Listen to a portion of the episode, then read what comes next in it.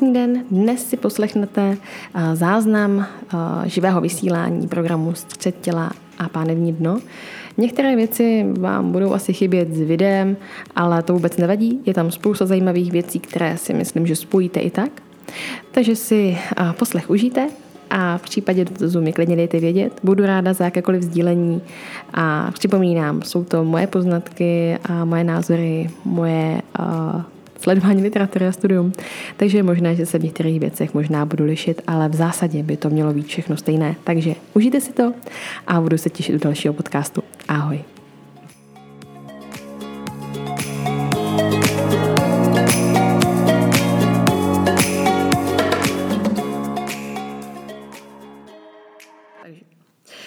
Takže jdeme se pustit do otázek v rámci programu Střed těla a pánevní dno. A těch otázek mám tady několik, takže je postupně všechny projdeme. Já budu ukazovat uh, případně nějaký pohyby, takhle budu mávat rukama. A mám tu jednu knihu, kde vám chci ukázat to spojení mezi jednotlivými částmi zase trošku z jiného pohledu. Nebude toho moc, uh, a aby vám to bylo případně jasnější. Takže jdeme na to. První otázka tady je na hluboký stabilizační systém a to přečtu otázku. Zaujal mě obrázek propojení bránice a Eliopsoas, což je sval bedrokyčlo stehení. Můžete říct prosím něco víc k tomuto tématu, nějak přiblížit, jak se vzájemně ovlivňují tyto dva svaly? Například, pokud mám hodně stažený Eliopsoas, jaký vliv to bude mít na bránici? A za mě je velmi zajímavá otázka a úplně jsem strašně ráda toho, že si to takhle jako všímáte tady těchto věcí. A těch pohledů bych řekla, že bude víc. A takový ten prvotní, co mě napadlo, jak to, nebo vůbec jak to vlastně vnímám, jak to propojit, tak když si vezmeme, nebo vezmete, že sedíme, že máme pozici sedu, tak ten iliopsoas si vlastně začíná nebo končí v oblasti uh, bederní páterce, on se upíná vlastně na bederní výběžky, jeho jedna část a druhá část uh, je vlastně upnutá na pánevní kost, takhle jako na tu lopatu, jak máme pánev, tak zevnitř a končí vlastně na stehně, na, je, na horní části vlastně stehenní kosti. A my když sedíme, tak on je zkrácený. No, prostě je, je zkrácený ve smyslu toho, že je ta, to stehno vlastně pokrčené, protože on se podílí na flexi, na pokrčení kyčle ve smyslu přitažení směrem k břichu. No a když sedím a ten sit je uh, častý, a celkově třeba i cvičím břicho s tím smyslem, že přitahuju neustále ta kolena směrem k hrudníku, k břichu. A dělám toastubary, sedlehy, a nebo i nohy přitahuju směrem k sobě, tak vlastně já ten sval neustále stimuluju v tom jeho zkratu, nebo té tuhosti. No, nemám ráda pojem zkrácený sval, ale on je prostě v té tuhosti tam neustále takto uh, stimulovaný a naopak se neumí potom eh, prodloužit, protože jeho funkce není jenom to, že on se natahuje a prodlužuje, ale jeho funkce je podpírat kyčelní kloup, to znamená pracovat v natažení. Takže to on moc pak neumí. No a když takhle potom stojím, tak tím, že nejsme schopní plného protažení toho svalu, tak v té kyčeli vzniká neustálá semiflexe, to nájemné pokrčení a ta pánev je vlastně překlopená do anteverze, toho vyklopení, to znamená, že zadek eh, je vystračený směrem dozadu vzniká větší prohnutí v bedrech a mřížko se vyvalí ven. No a tam už je ten, uh, ten postoj vlastně těch otevřených nůžek. To znamená, že hrudník kouká takto nahoru a pánev vlastně dolů. Takže je tam takovýto otevření, ale není tam propojení bránice s pánevním dnem. Jo, a proto vlastně Iliopsoas pracuje s, páne, uh, s bránicí tímto způsobem. To je jeden pohled. Druhý pohled je potom uh, podle fascí, kdy je tam spojení v rámci jedné linie a ta linie je hluboká přední, uh, hluboká přední linie. Já vám zkusím takhle ukázat ten obrázek. Uh, on by šel najít si, myslím, i vyloženě, ale nejde tady úplně teď sdílet obrazovka, nebo aspoň mě tady teď nejde, abych to náhodou nevypla, ale ukážu vám ten obrázek takto, takže snad to půjde vidět. A pak ho popíšu nějak trošku. Tady vidíte, že tady tohle je Iliopsoas a tady to zahnuté je bránice. Jo? Začíná na přední straně žeber, takhle se klene, upíná se tady na oblast uh, přechodu mezi hrudní a bederní páteří a ten Iliopsoas jde od beder a končí vlastně až tady na stehně. Jo? Tady takhle by byl ten Iliopsoas. Případně to jde vidět ještě i tady, na tom druhém obrázku, že tohle je jakoby ten Iliopsoas. A to je vlastně funkční propojení té dránice a pánevního dna skrz fascie, kdy je to součást té hluboké přední linie, té fasciální. Uh, aby vás nemátla, co to jakoby znamená, tak to naše tělo vlastně je propojeno, není to jenom, že máme svaly a ty se nějak hýbou, ale jsou to i povrchové struktury těch svalů a oni jsou na sebe napojené. To znamená, jakmile jeden sval pracuje, tak v rámci té linie pracují vlastně skoro všechny. Taková typická a pro mě velmi zajímavá je taková šikma a to je třeba pravá hýždě a levý latissimus, to znamená, že ovlivňujeme rameno. Takže když cvičíme zadek, tak je fajn u toho zapojit i to rameno. Třeba uh, takový typický příklad je, když jdu zakopávání, nějakým způsobem, když to není ideální cvik, ale když už jedu zakopávání na aktivaci hýždí hamstringu nebo jenom zvedání vlastně té nohy do extenze, tak je fajn se něčeho držet tou paží, třeba pod hmatem, abyste zapojovali latissimus. A bude to mít mnohem větší efekt jak pro tu hýždi, tak hlavně propojíte to tělo v té smyčce. Já jsem tady ještě měla jeden obrázek k tomu Eliopsoasu a ale myslím si, že tenhle je takový asi víc říkající. Ještě tady je propojení, jak souvisí Liopsova s tříslem, to, že on když je jakoby stažený, tak on se upíná částečně ještě na uh, pektineus, což česky, nevím teď, jak se jmenuje, ale je to takový svalík, zase vám to asi ukážu, ale je to svalík, který vlastně začíná na pánvi a jde na stehno, takhle v třísle. To je tady. To je jedna část uh, toho psoasu, to je jedna část iliopsoasu a tady je ten pectineus. To znamená, že tam je ovlivnění trošku i toho třísla. A za mě je to hodně zajímavá, opravdu zajímavá cesta. Takže opravdu je tam to spojení a můžeme to vzít z různých pohledů. Určitě by se našlo ještě další, ale když to mám vzít eh, z hlediska postavení pánve, držení těla a následně aktivace toho, eh, toho trupu, toho dechu, tak je důležité ten iliopsoas ne, že uvolnit a protáhnout, ale spíš naučit to tělo pracovat a tu pánev dostat do neutrály a tím pádem pracovat i s, tím, s těmi flexory kyčle. Já jsem vám udělala video vlastně na téma pánev, které jste měli pondělí, mám takový pocit. A tam je zase uh, určitá, nebo jedna cesta, jak tu kyčel dostat, nebo tu pánu do neutrály, tím pádem je tam v úzovkách stretch efekt nebo stretching na ty flexory, kdy to není klasický stretching, ale je to spíše aktivace té zadní strany, aby se ta přední uvolnila. Kniha se jmenuje Anatomy Trains a je to nejnovější vydání vlastně od uh, Tomase Meyerse, který uh, řeší vlastně fascie, fasciální uh, smyčky, řetězce spíš. A je to určitě zajímavé. Já nemám kurz udělaný na, uh, od něj, Ono je to docela drahý, je to docela drahá zábava a já zase v těch fascích, jako než bych jim nevěřila, ale myslím si, že to není zase úplně jako jediná cesta. To tělo je komplex a máme fascie, máme svaly, máme kosti, máme klouby, ale hlavně je tam ten centrál, který všechno řídí. Pokud nemáme poruchu centrálního nervového systému, tak s tím tělem bychom měli pracovat tak, jak je udělaný a, potom ty složitější techniky, kdy ten systém centrál moc nefunguje, tak tam to samozřejmě chce jinak pracovat.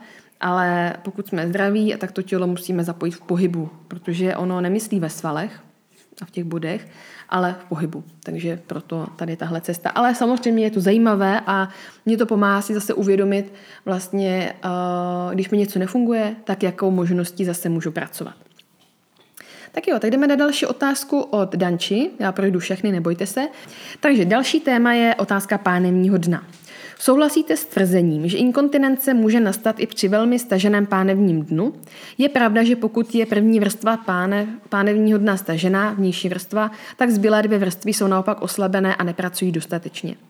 Uh, no, ano, souhlasím s tím. Já jsem vám uh, natáčela prezentaci kterou teda vlastně budete mít asi až v následujícím týdnu. A je to téma potíže pánevního dna, kde tam tohle zmiňuju, takže ano, souhlasím s tím, protože inkontinenci stresovou nebo vůbec tady uh, tuhle problematiku, tento problém může mít i žena, která nemá oslabené pánevní dno, ale ono jsou to často vlastně kombinace, to znamená, že tam je jak stažení, tak je tam i oslabení.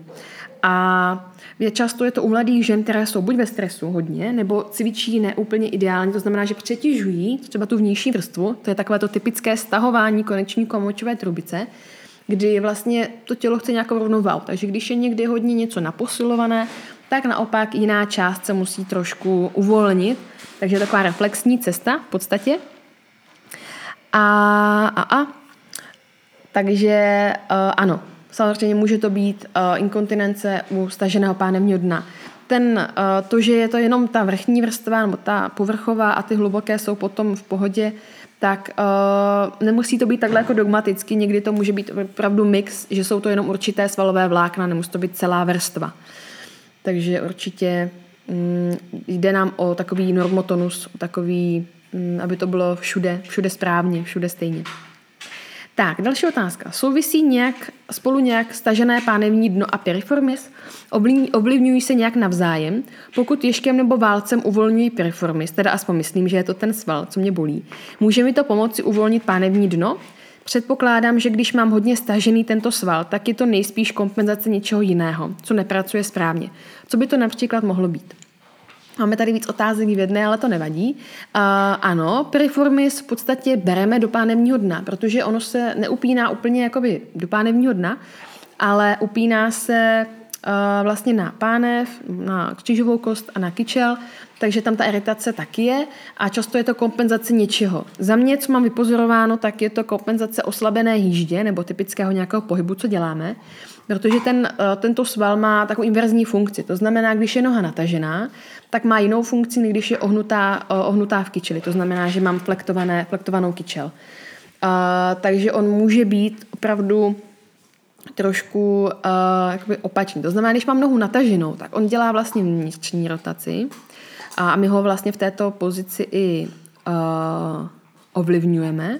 Abych teď neříkala nějakou loupost, když si uvědomím jenom tu pozici, v jaké ho mobilizuju natahuju ne, vnější rotaci a naopak, když je noha pokrčená, tak dělá vnitřní rotaci. Tak jsem, jsem vlastně spletla. A, a on teda, než by přímo, když bude preformy stažený, tak bude, uh, tak bude oslabené pánevní dno, ale často tím, že tam ten hypertonus je, tak samozřejmě Zase není to dogmatický, není to černé nebo bílé, může to být různý způsob. Každopádně, když je periformis často přetažený, tak je oslabená hýždě a ta hýždě ne, neplní tu svoji funkci a ten periformis to vlastně trošku uh, přebírá uh, za ten hýžďový sval. Často ten velký hýžďový sval. A nebo to může být třeba tím, uh, že tam je ta nestabilita dolní končetiny, anebo typický pohyb, takový přetížení.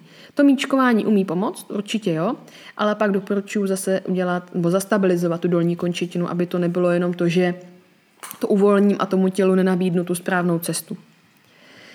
Tak, tady nevím, teď mám další otázku, přijde mi takový víc osobní, ale snad to Danči nevadí. Psala ho veřejně, nepsala ho nepsala ho soukromně. Ještě tady mám teda... Jo, jak rozeznat, jestli mám pánevní stažené nebo povolené? No, to je těžké poznat to sama na sobě, ale můžou to být indicie toho. Pokud žena rodila, to znamená, že to pánevní nos se muselo hodně natáhnout, tak tam bývá častěji oslabení než stažení. A potom u mladých žen, které ještě nerodily, a, a cvičí a žijí aktivním životem, a, tak tam často bývá spíše stažené pánevní dno. A potom třeba takovou indicí další je pát na kostrč, pát na zadek, tak tam bývá často stažení, ta iritace toho pádu, vlastně tu, no, takhle máme kostrč, než spadnu, tak ona se umí jako ohnout a tam vznikne vlastně stažení, takže to může být další cesta, že jsem, mám v anamnéze pát na zadek, anebo je ta kostrč citlivá na dotek. Nebo bolestivá menstruace, tak to je často právě kombinace s tím, že je tam uh, stažení. Nebo uh, bolestivý pohlavní styk, například potom to může být uh, třeba i funkční sterilita. To znamená, že uh, žena se snaží otěhotnět, partnerství se snaží otěhotnět a nedaří se, taky to může být, že tam je to stažení, ale může být částečně vlastní oslabení. Takže uh, to jsou takové ty hlavní, hlavní věci. Já myslím, že to bude víc dávat, jak to uvidíte a uslyšíte v prezentaci. Myslím si, že už je příští týden uh, toho oslabení vůbec potíže toho pánevního dna. Tak doufám, že to dává smysl. A úplně jako jistě to zjistíme uh, vyšetřením. K fyzioterapeutovi je to teda vyšetření per rectum a, a tam vlastně zjistíme, jestli to pánevní dno, nebo i podle anamnézy, ne, že bych vždycky uh, dělala vyšetření, vždycky se snažím prvně zjistit, i to zbytek toho těla dost napoví a následně případně vyšetřujeme. nebo ošetřujeme zároveň. Tak, takže k té otázce. Jedná se o otázku, zase ji přečtu, ať to máme, ať víme, o co se jedná. Po porodu se mi rozpadlo šití nástřihu hráze a ráno jsem si tehdy nenechala znovu sešít. Nechtěla jsem zpět do nemocnice pod narkózu. Ráno mám tedy zhojenou, ale bez dalšího šití. Doufala jsem, že mi ji znovu přeší po druhém porodu, který proběhl nakonec bohužel císařským řezem, takže to neklaplo. Doporučila byste mi po třech letech od porodu hrá znovu sešít? Zajímá mě to, zda tento nový zásah třeba znovu zbytečně nějak nepříznivě neovlivní pánevní dno. Řeším jednak estetickou stránku věci, moc dobře to nevypadá a taky bohužel bojuji s tím, že se mi při cvičení nabírá, uh-huh, chápu. A jo, vím, že to je takový téma, který uh, řeší ženy po porodu docela často. A z mého pohledu, zase nejsem ginekolog, nejsem plastický chirurg, který by v tomhle asi doporučil uh, jinou cestu. Každopádně, pokud se stává to, že se do pochvy napírá vzduch a vydává potom takový ty typické zvuky, což není příjemné, jak pocitově, tak samozřejmě i ten zvukový fenomén, tak uh, to je dáno ne, tím, ne tou hrází, ale je to dáno tím, že se vlastně ta pochva více rozšířila tím porodem a tam se dělá vlastně... Mm, korekce vlastně to, té pochvy. Mám jednu klientku, která na tom byla a potom normálně rodila. Měla chlapečka, normálně se to pak spravilo, byla na plastice tady této části těla a následně měla další porod a všechno bylo v pohodě, samo se to pak zatáhlo, nebylo žádný, nebyl žádný problém. A, ale co se týče té hráze, tak uh, estetický problém je jedna věc, ale pak by mě asi zajímalo to, jestli je nějaký problém, jako jestli to bolí, jestli je to citlivé protože je možný, že kdyby se udělal další řez, další vlastně jizva, že tahle jizva potom bude citlivá. A pokud se uh, rozpadlo to šití na začátku, po poprvé, tak je možné, že se rozpadne i to druhé. Nebo že vznikne třeba keloid té jizvě, anebo vznikne hypertrofická jizva a bude citlivá. Takže za mě je to velký risk toho nechat to znovu šít. Spíš bych uh, zkusila uh, se domluvit s ginekologem nebo případně uh, s plastikem, který se specializuje na tuto část, což si myslím, že ginekolog by doporučil.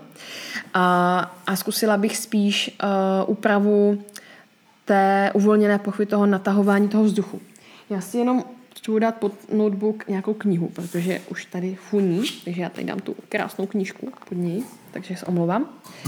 Takže uh, to se týká tady této problematiky. Jo, zase já bych do té jízvy uh, znovu nešla osobně. Ale spíš bych se opravdu poradila poradila s tím. Takže, abych uh, Danču uklidnila, tak s tou pochvou, než bys musela jenom na operaci, no musela jste jít jenom na operaci, někdy pomůže ta aktivace toho pánevního dna, tím se vlastně nastimuluje zase to stažení a není to, že se má stahovat, jakoby ty povrchové struktury, ty svěrače, ale je to spíš pocit toho natažení, jakoby dovnitř nahoru. Jo, kdy je to takzvaný lift toho pánevního dna, kdy se zúží částečně i ta trubice. Takže já bych, i když je to teda už třeba ty tři roky, na tom pracovala, než se do toho zase vstoupí tou, tou operací. Tak, masážní ježek. A další otázka. Mohu se zeptat, proč nedoporučujete masírovat plosku nohy ježkem a místo toho doporučujete raději tenisák, míček bez bodlinek? V čem bodlinky vadí? Platí to i pro jiné části těla nebo jenom pro plosku nohy? A my jsme často hodně lehtiví, to takový jako, než hyperaktivní, ale hypersenzitivní. A ty bodlinky mají spoustu vlastně výstupků, a takže oni nás lehtají. No a to lechtání je vlastně přestupeň bolesti. To znamená, že těch impulzů do té nohy je strašně moc. Je jich tolik, že to zbuzuje tento věm. Takže spíš než aby se to uvolnilo, ta tkáň, tak se spíše stimuluje. To znamená, že se tam zvyšuje napětí. A my tu nohu často chceme uvolnit, aby jsme ji potom mohli zacvičit a ne ji ještě více stáhnout. Takže to je jedna věc, proč ten ježek za mě není úplně fajn. A my, když chceme uvolnit nějaké jedno místo, to znamená, že třeba ten piriformis, tak když si vezmeme, že ten uh, míček, ten jeden bod vlastně je fakt maličký jo, a ten tlačí do toho místa, bude to jak fakt tím prstem nebo tím palcem, že ten jeden bod tam bude tlačit. Když to, když mám bodlinky, těch bodlinek tam je třeba na tu část, která se dotýká té, uh, té plosky nebo toho zadku, tak je jich tam třeba 10. Takže se ten tlak rozloží mezi těch 10 bodlinek, takže my nepůsobíme fokusovaně do toho jednoho místa, ale rozloží se to na víc částí. Takže kvůli tomu já ty ješky moc nemusím. Ale zase, když je noha taková lenivá, taková hluchá, na ty věmy, tak uh, toho ježka třeba doporučuji. Takže není to zase úplně jako u všech, ale uh, spíš jsme jako lehtiví na těch nohách. Takže kvůli tomu. Takže buď tenisák, ten na plovoučce umí tak jako lítat, že do něj šlápneme a on odletí, tak je fajn nějaký gumový třeba míček. Tak, uh, pak tady máme další otázku k těmu Ježkovi. Na několika seminářích nás učili si dávat Ježka pod kost křížovou, v lehu na zemi, dolní končetiny pokrčené. A s tím ním takto cvičit pohyby pánve, cviky na pánevní dno. Na jiném semináři jsem se dozvěděla, že to vhodné není, protože se zbytečně moc rozvolní lumbodorzální fascie, což může nepříznivě, nepříznivě rozhodit celé tělo. To mi nedávalo smysl a návaznosti na seminář o svalových řetězcích. A Ježka jsem od té doby raději do oblasti křížové kosti nedávala. Může se ješkem rozvolňovat oblast kostí křížové, nebo byste to taky raději nedělala? Já to uh, používám hodně individuálně, protože klienti nebo klientky, které mají rozvolněné, ne úplně tu fasci, ale spíše to kloubní spojení mezi kostí křížovou a těmi bederními obratly a, a mají třeba ten uh, posun a třeba v období po porodech je to hodně citlivé, tak tam by mohlo docházet k tomu ještě většímu rozvolňování. Ale zase, když chce někoho naučit překlápění pánve, aby se naučil tu páne vlastně překlápět na kyčlích, tak ten míček není špatný. Já teda jako primárně pomůcky moc nepoužívám, protože znám uh, své klienty a znám i sebe a chci se vyhnout výmluze, výmluvám typu, ale já jsem tu pomůcku u sebe zrovna neměl. Takže uh, já se snažím bez pomůcek, a tady ty míčky, pomůcky volím uh, opravdu individuálně, když je to potřeba, a nebo když mi někdo vyloženě řekne, že ho má doma a chce ten, tu pomůcku využívat, tak to zvolím třeba. Ale ten míček, já zase, je to ježek, uh, stimuluje, lechtá tu oblast, takže za mě to není úplně ideál. A když už pod tou křížovou kostnicu dávám, tak dávám overbal, takový jemně vyfouknutý, aby to byla větší plocha a ta pánev byla trošku zvednutá a my dokázali tou pánví hýbat. Není to o tom, že chci dostat uh, bedra do podložky. Netlačíme tam to v žádném případě, ale učím se překlápět pánev a umí to někdy uvolnit i ta spodní záda, pokud jsou ale stažená pokud je tam uh, vyšší napětí. Pokud je hypermobilita a rozvolnění, tak bych asi tohle moc nevolila. Ale je to uh, zase hodně, hodně individuální a nedá se to říct plošně. Takže jo, doufám, že jsem Danče odpověděla na všechny otázky a já to tady vezmu dál, protože těch otázek to máme víc. Takže máme tu další. Ráda bych se zeptala, jaký máte názor na Anibol, pomůcka na cvičení před porodem.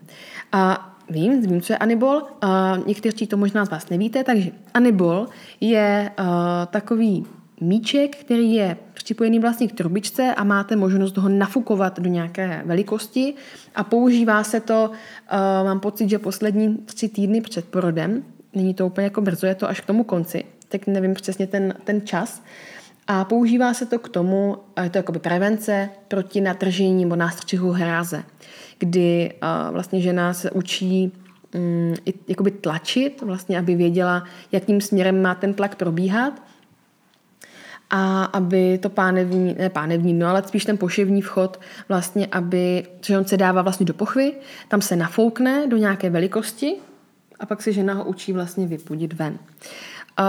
Na kurzech, na seminářích, když se o tom bavíme, tak tam se moc nedoporučuje, protože tam hrozí buď poranění, a hlavně, že vlastně nezjistili, že to má ten efekt takový, jaký bych, by chtěli, aby to mělo. Takže mm, a hlavně pokud nebudete mít originál, kde je deklarované to, že to nepraskne, uh, tak opatrně, tam by mohlo dojít k prasknutí, by mohlo dost bolet a být nepříjemné. No a když si vezmeme, ta hlavička miminka má asi, teď myslím, že 42 cm, nebo 40 cm, takže se to vlastně nafoukne až tady do tohoto a tohle jako preventivně chcete si zkoušet. Takže já na něj jako v podstatě nemám moc žádný názor, protože Vlastní zkušenost s ním nemám a klientky, eh, které u mě byly, tak ho vlastně až na jednu, myslím, že nepoužívali a ty porody proběhly v pohodě. A zase za mě je to spíš business, než aby to mělo nějaký efekt. Používají se různé masáže hráze spíše, ale tam taky moc ten efekt jako nebyl. Tam je vhodné potom uh, tu hráz opečovávat až po tom porodu, když dojde k nástřihu A ono je to zase individuální, záleží na pružnosti tkání, vůbec tomu času toho porodu ve smyslu toho, jak dlouho trvá, jestli se vyvolává, nebo jestli je spontánní, jestli se, nedej bože, tlačí na břicho a podobně kdy se ten nástřih dělá často, než opět preventivně, ale když už to vypadá, že by došlo k natržení. Ten kontrolovaný nástřih je vždycky lepší, než když se to roztrhne samo, aspoň z mého pohledu, protože ta část vlastně, která se trhá, tak je směrem ke konečníku a je dost blbý, když se to roztrhne až ke konečníku a nedej bože, že se natrhnou vlastně ještě ty svaly pod ním, takže tam je to takový blbý. Tak, a potom, jestli jsem slyšela o léčbě stresové inkontinence, inkontinence laserem. A co si o tom myslím? No, stresová inkontinence je způsobená tím, že to pánevní dno vlastně neplní svoji funkci toho zadržení a ten stres je vlastně způsobený tlakem, který vzniká v břiše, nitrobřišní tlak, ať už si kýchnu, zakašlu, stoupnu, něco držím a vlastně ten tlak zatlačí dolů, on stlačí ten močový měchýř a tím, že ten močový měchýř není vlastně zamknutý, nebo ta močová trubice není držená těmi svaly, tak dochází k tomu úniku. Může to být buď tím oslabením, anebo stažením, ale zase v kombinaci s oslabením. A laser uh, si, jako to spojení toho, co bych vlastně tím laserem ošetřovala. Co bych chtěla jakoby ošetřit tím laserem. Takže jako já tuhle spojitost uh, neznám a nevím, co bych, jako jak ten tlak bych, nebo čím bych jako posílila to páne, nebo čím bych ho jako dostala do toho tonu, protože já ho chci buď posílit, dostat ho do normotonu, posílit, anebo ho uvolnit a zase dostat do normotonu. A tím laserem spravím jizvu, upravím uh, sval jakoby ve smyslu, že ho ošetřím, ale nemám s tím zkušenost, takže ten názor je takový smíšený. tak, zajímal by uh, názor na šetření inkontinence laserem. Uh, opravdu netuším. Netuším, uh, jaký je efekt. Protože tady ještě je další otázka k tomu. Prý je podle potíží třeba opakovat ten laser. Jo, fakt nevím, nemám s tím zkušenost, uh, slyším to po druhý teď. Na operaci páskou jsem prý ještě mladá a popravdě se mi na operaci nechce. Ta páska je taková, je to už takový, prý je to docela jako jednoduchý zákrok, mě to toho taky moc nelíbí. Uh, Záleží taky, kvůli čemu ta inkontinence potom poroduje, jestli je to jenom oslabení, anebo jestli došlo k utržení, natržení svalu, což často bývá právě uh, ta nejbližší vrstva, ty takby avulze, to znamená, že jak je poševní vchod, takhle, tak tady to nahoře, tady nahoře, tady tohle, uh, tak je uh, napojení na křížovou kost, na stytkou kost, to vepředu. A jsou tam dva svaly, jeden vlastně jde obkrožuje víc tu močovou trubici a jeden jde až jakoby na rektum a oni se umí utrhnout jeden, jeden nebo druhý a většinou na jedné straně a ta inkontinence vlastně může být z tohoto důvodu. Pokud já si ten sval utrhnu, utrhnu tak mi ten laser vlastně nepomůže. On to nezacelí, on to nestáhne. Uh, takže já moc ten efekt toho laseru jako nechápu. Ale pokud jsou s tím dobré zkušenosti, mají výsledky, tak zase proč to neskusit, protože je to stále lepší než ta operace.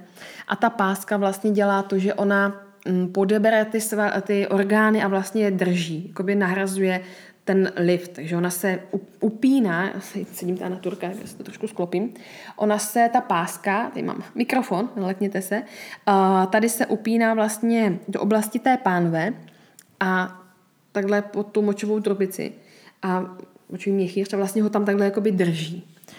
Viděla jsem tu operaci na videu, vypadalo to šíleně, ale zase, když by to mělo pomoct, ale to se používá spíš u starších žen nebo při velkých inkontinencích. Já bych zkusila, Gabi, uh, radši prvně ještě ten laser, cvičení, a až případně tu operaci nechala až jako poslední volbu, nebo pokud by to lékař jako fakt řekl, že jako mm, bez toho to prostě nepůjde, tak zkoušet. Uh, jestli se ještě tady pokračuje otázka, je také prosím pravda, že s tímto problémem už nikdy nebudu moc zvedat činky, aby jsem inkontinence zase nezhoršila. Zase je to individuální, je uh, možné, že to půjde vycvičit, že to pánevní dom budeš schopná ovládat více a že to bude držet, nebo že pomůže laser. A s tou páskou tam nevím, jak by to drželo, jak dlouho, jestli ten velký tlak by ji neutrhnul z té jedné strany. to nedokážu říct, ale zase ta zátěž, to znamená, že se tam zvětší ten tlak, ten stres vlastně na, tu, na ten močový měchýř, na tu trubici, na to pánevní dno, že to bude zhoršovat, ale to chce pomalu zkoušet. Ta adaptace toho těla je jako neskutečná, takže já bych začala zatím bez pomůcek, bez, bez pomůcek, bez váhy, postupně a až případně potom zkoušet zase přidávat na zátěži. Zase není to dogma a tady je u toho určitě fajn ten individuální přístup. A klidně zkoušet laser, do toho cvičit určitě, zkoušet uh, lift pánevního dna, aktivaci, stoj, že věci, co děláme v běžném životě, je set, stoj nejčastěji a případně manipulace s miminkem, což už zátěž vlastně je, takže i tam zkoušet uh, to pánevní dno držet, dýchat, pracovat s tím svým středem těla. Tak, pak tu máme ještě otázku od Čárky, takže zase přečtu, jich tady vlastně víc. Zdravím, chtěla bych se zeptat, jestli budou některé lekce zaměřené cíleně na relaxaci aktivaci pánevního dna. Co si myslíte o cvičení liftu, v podstatě vtažení pánevního dna bez aktivity židových svalů. Je to vhodná prevence před vznikem inkontinence, eventuálně prolapsu dělohy? Doufám, že je to srozumitelné. Je to srozumitelné úplně suprově. A Pánevní dno, cvičení pánevního dna, já mám pocit, jestli jsme ho už neměli nebo měli. Já se na to podívám, když to, má, když to tady mám a uvidíme. Tak. Já se, jeda, jsem si z toho vyskočila. O k otázkám dostanu. A podíváme se, co nás čeká. Protože v tom cvičení, vlastně v lekci cvičení pánevního dna jsem dávala video, kde těch cviků je poměrně dost. A, a, a já se k němu dostanu. Cvičení páne, což je pánevní dno.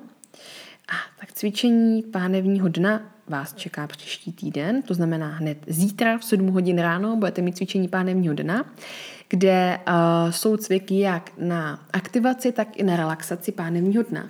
Ale v podstatě my to pánevní dno cvičíme u všech cviků, co jste zatím dělali.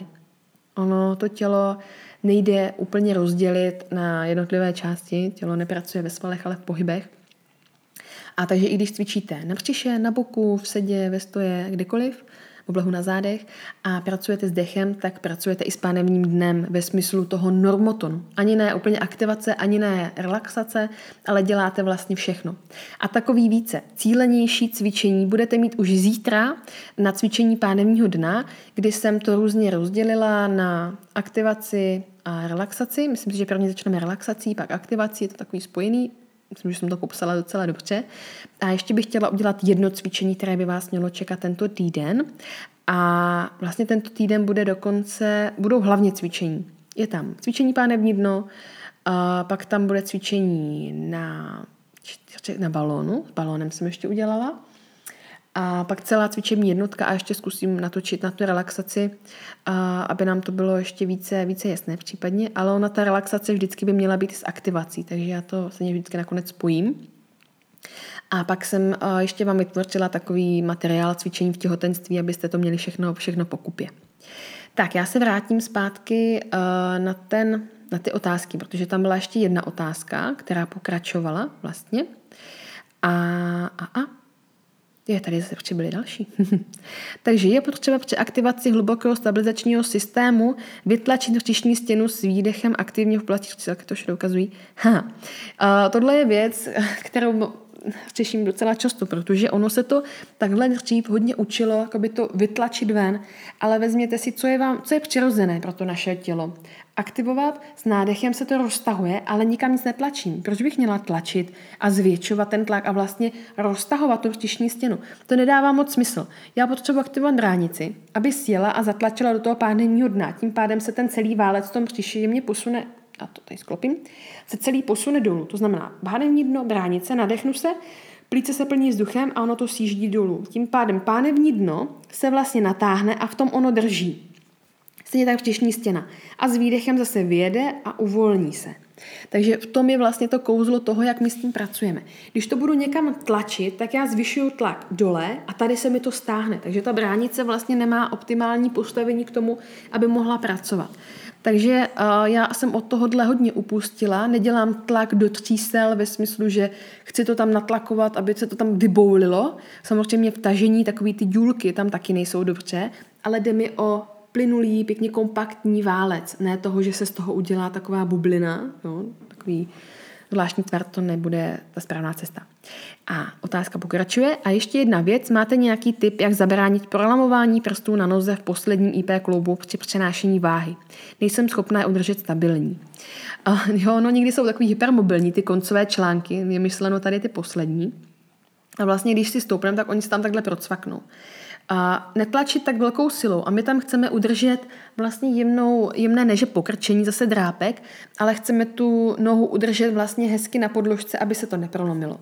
Takže netlačit velkou silou, více zkusit zatížit ty prsty, by víc přenést váhu dopředu a opřít se tam. Ona vznikne ta klenba právě i ta příčná. Ono, když je tam propadnutá, tak se tam právě stane často tohle.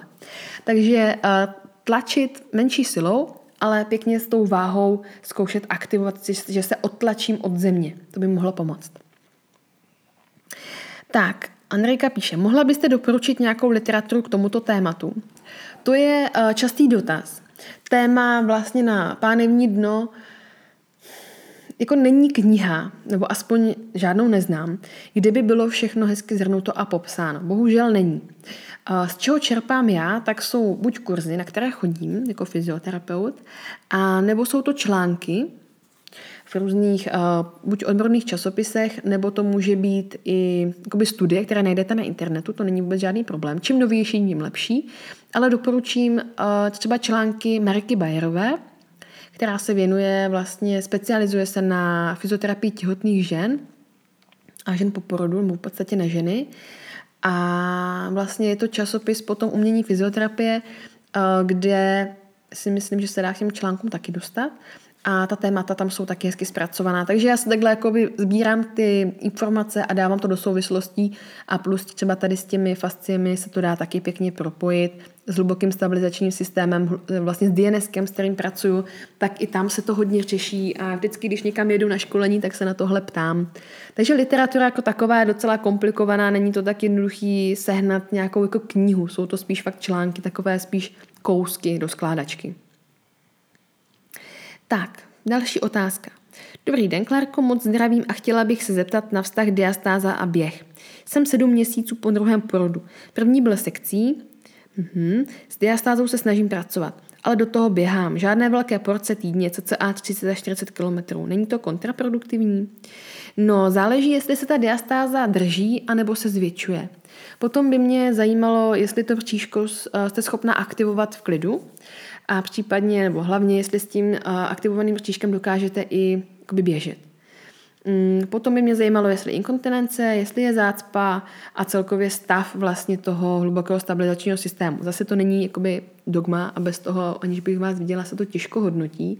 Každopádně, pokud se mi zhoršují potíže, nebo se ten vzhled, kvůli kterému to třeba dělám, vůbec nemění, to břicho je třeba stále jakoby vyvalené, tak je dost možné, že u toho běhu vlastně břiško povolím a tím, že gravitace funguje stále dolů, tak ono se vlastně vytahuje. A někdy si takhle můžeme opravdu jakoby jít proti tomu našemu snažení. To znamená, že to bříško se stále klene ven a já můžu cvičit. Jo? Několikrát denně chci, ale stejně, když budu běhat a ten tlak tam bude velký, tak to kontraproduktivní bude takže to chce jít více uh, cíleně. Spíš bych začala možná rychlou chůzí, jsem tam poběhnout, ale říkám, těžko se to hodnotí, když to nevidím. Tak a další otázka. Chtěla bych se zeptat, jestli pochva nabírá vzduch i přesto, že jsem nerodila. Značí to oslabení pánevního dna?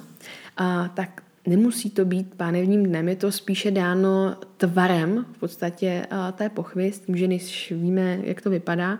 Je to prostě trubice, která je zvenku ohraničená vlastně pisky a vlastně jde k děložnímu čípku. Tak je to vlastně část, která když, je, když tam nic není, tak se ty stěny k sobě více přilepí. A je možné, že když jsme v některých pozicích, často to dělají pozice, když se dělá most, třeba když vlastně jsme v lehu na zádech a zvedáme pánev a tu pánev překlopíme, tak se vlastně umí ta trubice jakoby odlepit, ona se jakoby rozevře a tím, jak zvedneme pánev nahoru, tak ona jakoby natáhne vzduch a jak jdeme zpátky dolů, tak se zase zavře, ten, jenom ten konec, vevnitř ten vzduch a zase jak třeba zvedám pánev, tak umí ten vzduch uniknout. Taky uh, se to umí objevovat při pohlavním styku, v určitých pozicích, kdy uh, tím, že jsou tam určité úhly, a ten penis má nějaký tvar, uh, sklon pochvy má určitý tvar a když se dostaneme do nějakého zaúhlení s tím, že on se vysunuje a dává, že to známe, ten pohyb, tak uh, s tím, že se vlastně odchlí, že tam je prostě um, tím tvarem a tím, jde, tím tvarem a tím uh, zaúhlením, tak se vlastně nasává vzduch a následně to vydává ty zvuky. Takže to by, doufám, že jsem odpověděla, že vás to tady nějak nepomůže. Ale jsou to takové informace, které se asi jinde moc uh, jakoby nedozvíme takže doufám, že jste trošku moudřejší. Klidně mi dotazy takto pište pod příspěvek, já vám tohle video uložím, zase vložím, vložím vám ho do učebny, abyste se k němu mohli případně vrátit a klidně pod ní můžete psát zase dotazy, otázky a u dalšího, ještě nás čeká ještě jedno, vlastně příští týden, tak si zase odpovíme na další otázky, takže klidně to na mě sypte. Pro mě je to taky zajímavé, protože aspoň vidím, jaké jsou nejčastější dotazy a co vás trápí. Kdybyste nechtěli uh, to nějak řešit nějak jako veřejně, tak mi klidně napište, já vám to zkusím vysvětlit, teda s psanou formou jakoby zvlášť, a nebo a prostě, že to mám tak jako přečíst, tak aby nešlo poznat, kdo to třeba píše, v případě to taky se dá, nebo do mailu, do zpráv, to je celkem jedno a v příští týden se o tom pobavíme ještě. Takže čeká vás závěrečný týden, doufám, že se vám to zatím líbí, že jste spokojené, že těch informací je hodně a následující týden vás čeká zase další cvičení. Já ještě zítra budu dotáčet uh, poslední dvě videa, myslím, by to měly být dvě. A informací je hromada, spousta, vím, že je toho hodně, klidně postupně máte neomezený přístup, takže si to můžete postupně vlastně všechno, uh, všechno dojít. Takže doufám, že se vám dnešní stream líbil, že jste spokojené, že jste se všechno dozvěděli. A budu se těšit u dalšího streamu a u dalšího případného psaní si spolu. Takže mějte se moc hezky a užijte si zbytek nedělního večera. Ahoj.